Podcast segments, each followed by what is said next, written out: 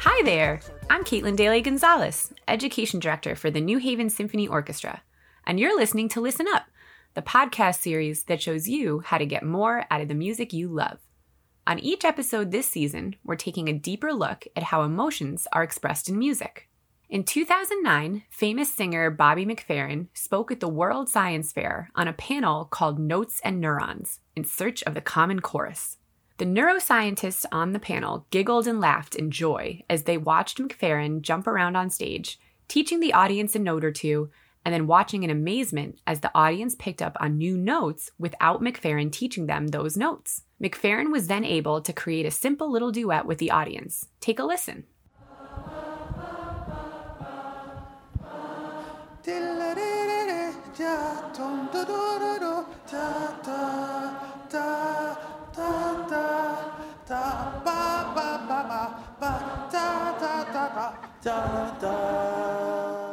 So, what's so important about those five notes? When they're combined, they make up the pentatonic scale. We talked about this scale back in season two and played some examples from across the globe because it's one of the most widely used patterns of notes across cultures and history. Let's get a quick refresh on our pentatonic scale knowledge. The scale only has five notes, and you can hear it anywhere from American pop. Up, Maggie, I think I. It's late September, and I really should be back at school. I know I keep you amused, but I feel I'm being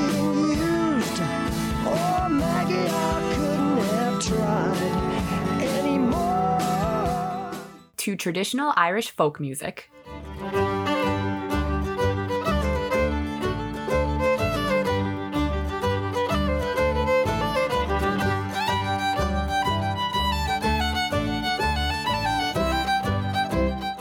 To traditional Chinese folk music.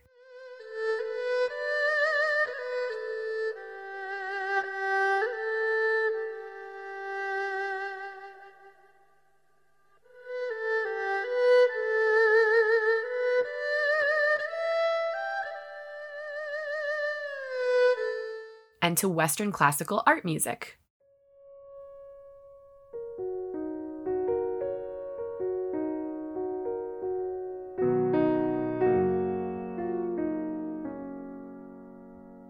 So, why are we talking about this scale again?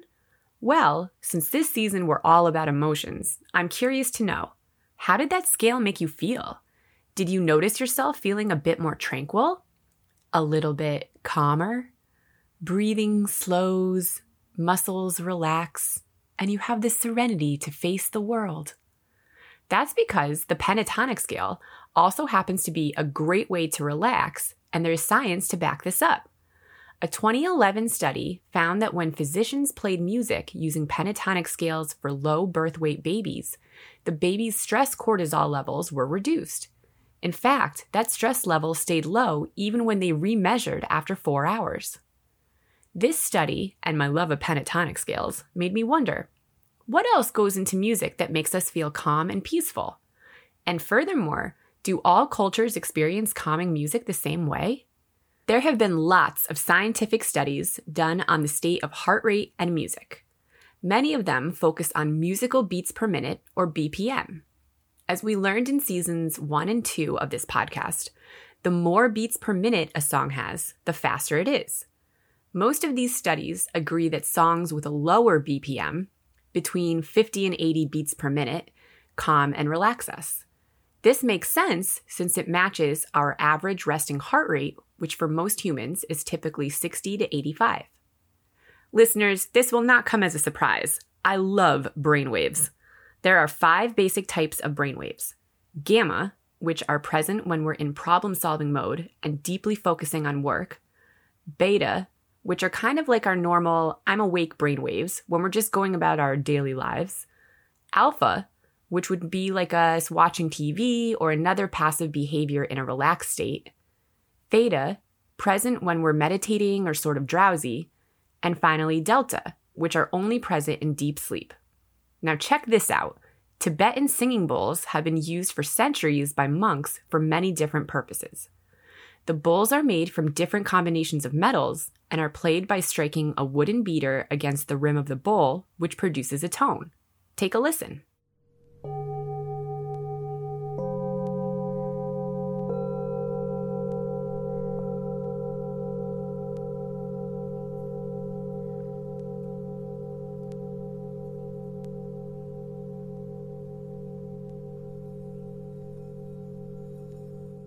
You know what's incredible? The sound waves that come off of Tibetan singing bowls are literally alpha waves. The actual sound waves coming from the instruments are already in a form that promotes relaxation. Your brain doesn't even have to do any work in creating its own alpha waves. This is why the bowls are so useful with meditation, relaxation, and promotion of pain relief. So, we've got the scientific backing of brainwaves and heart rates that help explain why some music is just so calm and relaxing for us. Now, let's turn to a particular type of music that has been used across centuries and cultures worldwide to promote peacefulness, introspection, and inner calm chanting. Chanting can be found in cultures all across the world. There are Gregorian chants from early Catholicism.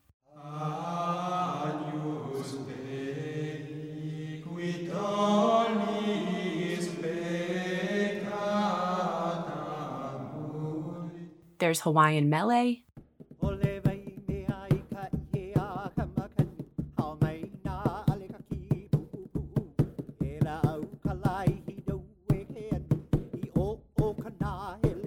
There are West African chants detailing a specific lineage.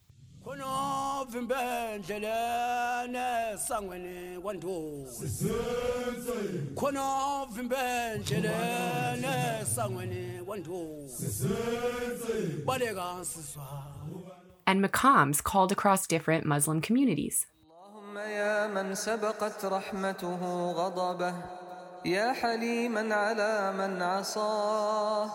يا حليما على من عصاه يا قريبا ممن دعاه ارفع البلاء عن عبادك وانزل برحمتك شفاء Chants can be sung by one or more people, all at once or call and response style, and with melody or without it.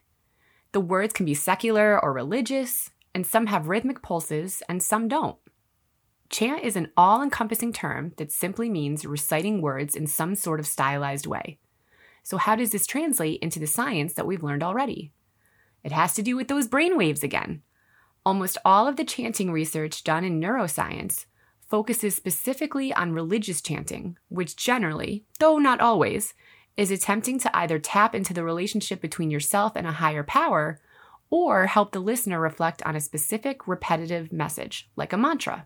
In Sufism, a subsect of Islam, there's a sacred ritual involving a type of dance known in the Western world as whirling dervishes. These dancers spin in counterclockwise circles with eyes closed, heads tilted, and arms out for what can be a very extended period of time. With this dancing, there can be music played. In this song, called Bismillah ar Rahman, the BPM clocks in at about 73. Bismillah is an Arabic phrase meaning in the name of God, and the word repeats itself after phrases like in the morning when we wake or with every step we take. This specific recording is performed in Turkey with the dervishes twirling for the entire time. It's often performed back to back with other songs while the whirling takes place. I'll play this for a full 30 seconds so you can get into the experience.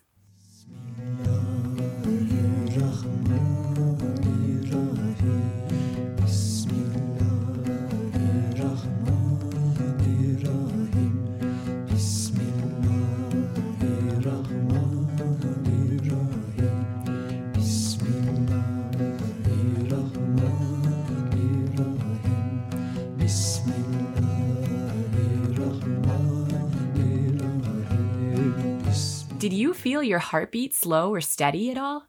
I always find myself entranced by this music, which is exactly what it was intending to do. Study after study shows that these types of chants help create either alpha or theta waves in our brains, which helps us slow our heart rate and become more meditative. And besides being meditative, the health benefits are off the charts. Multiple studies have been done with differing types of chanting music in hospitals before operations, and much like the earlier study mentioned with pentatonic scales and babies with low birth weights, the amount of pain medications needed and overall stress levels were drastically reduced in patients post operation. Who knew that brainwaves were so important? So, what becomes of music that is written with this science in mind? In 2012, a UK band named Marconi Station wrote a song called Weightless. What was so fascinating about this one song is that the band worked with different music therapists, specifically with the goal of reducing stress and promoting relaxation. The therapist advised the band on things like the BPM, harmonies, rhythms, and bass lines, all the things that would be best for their patients. The song starts at 60 BPM, but is down to 50 by the end of the song, and has been proven to reduce stress by 65% in its listeners. Take a listen to a section of it.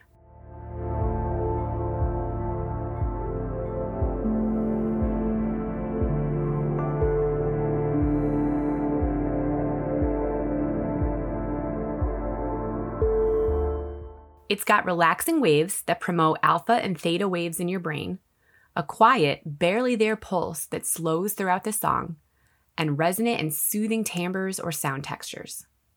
So, as you find yourself wanting to relax in the coming months and years, check in with these ideas. You might find some of them in your favorite music and solve the mystery of why they always seem to put you at ease.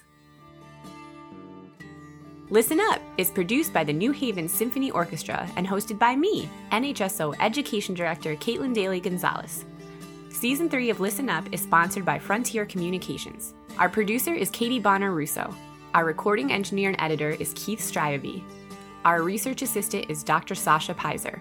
To learn more about the New Haven Symphony Orchestra's concerts and award winning education programs, including free quizzes for teachers to use with this podcast, visit newhavensymphony.org. Wake up, Maggie, I think I got something to say to you. It's late September and I really should be back at school. I know I keep you amused, but I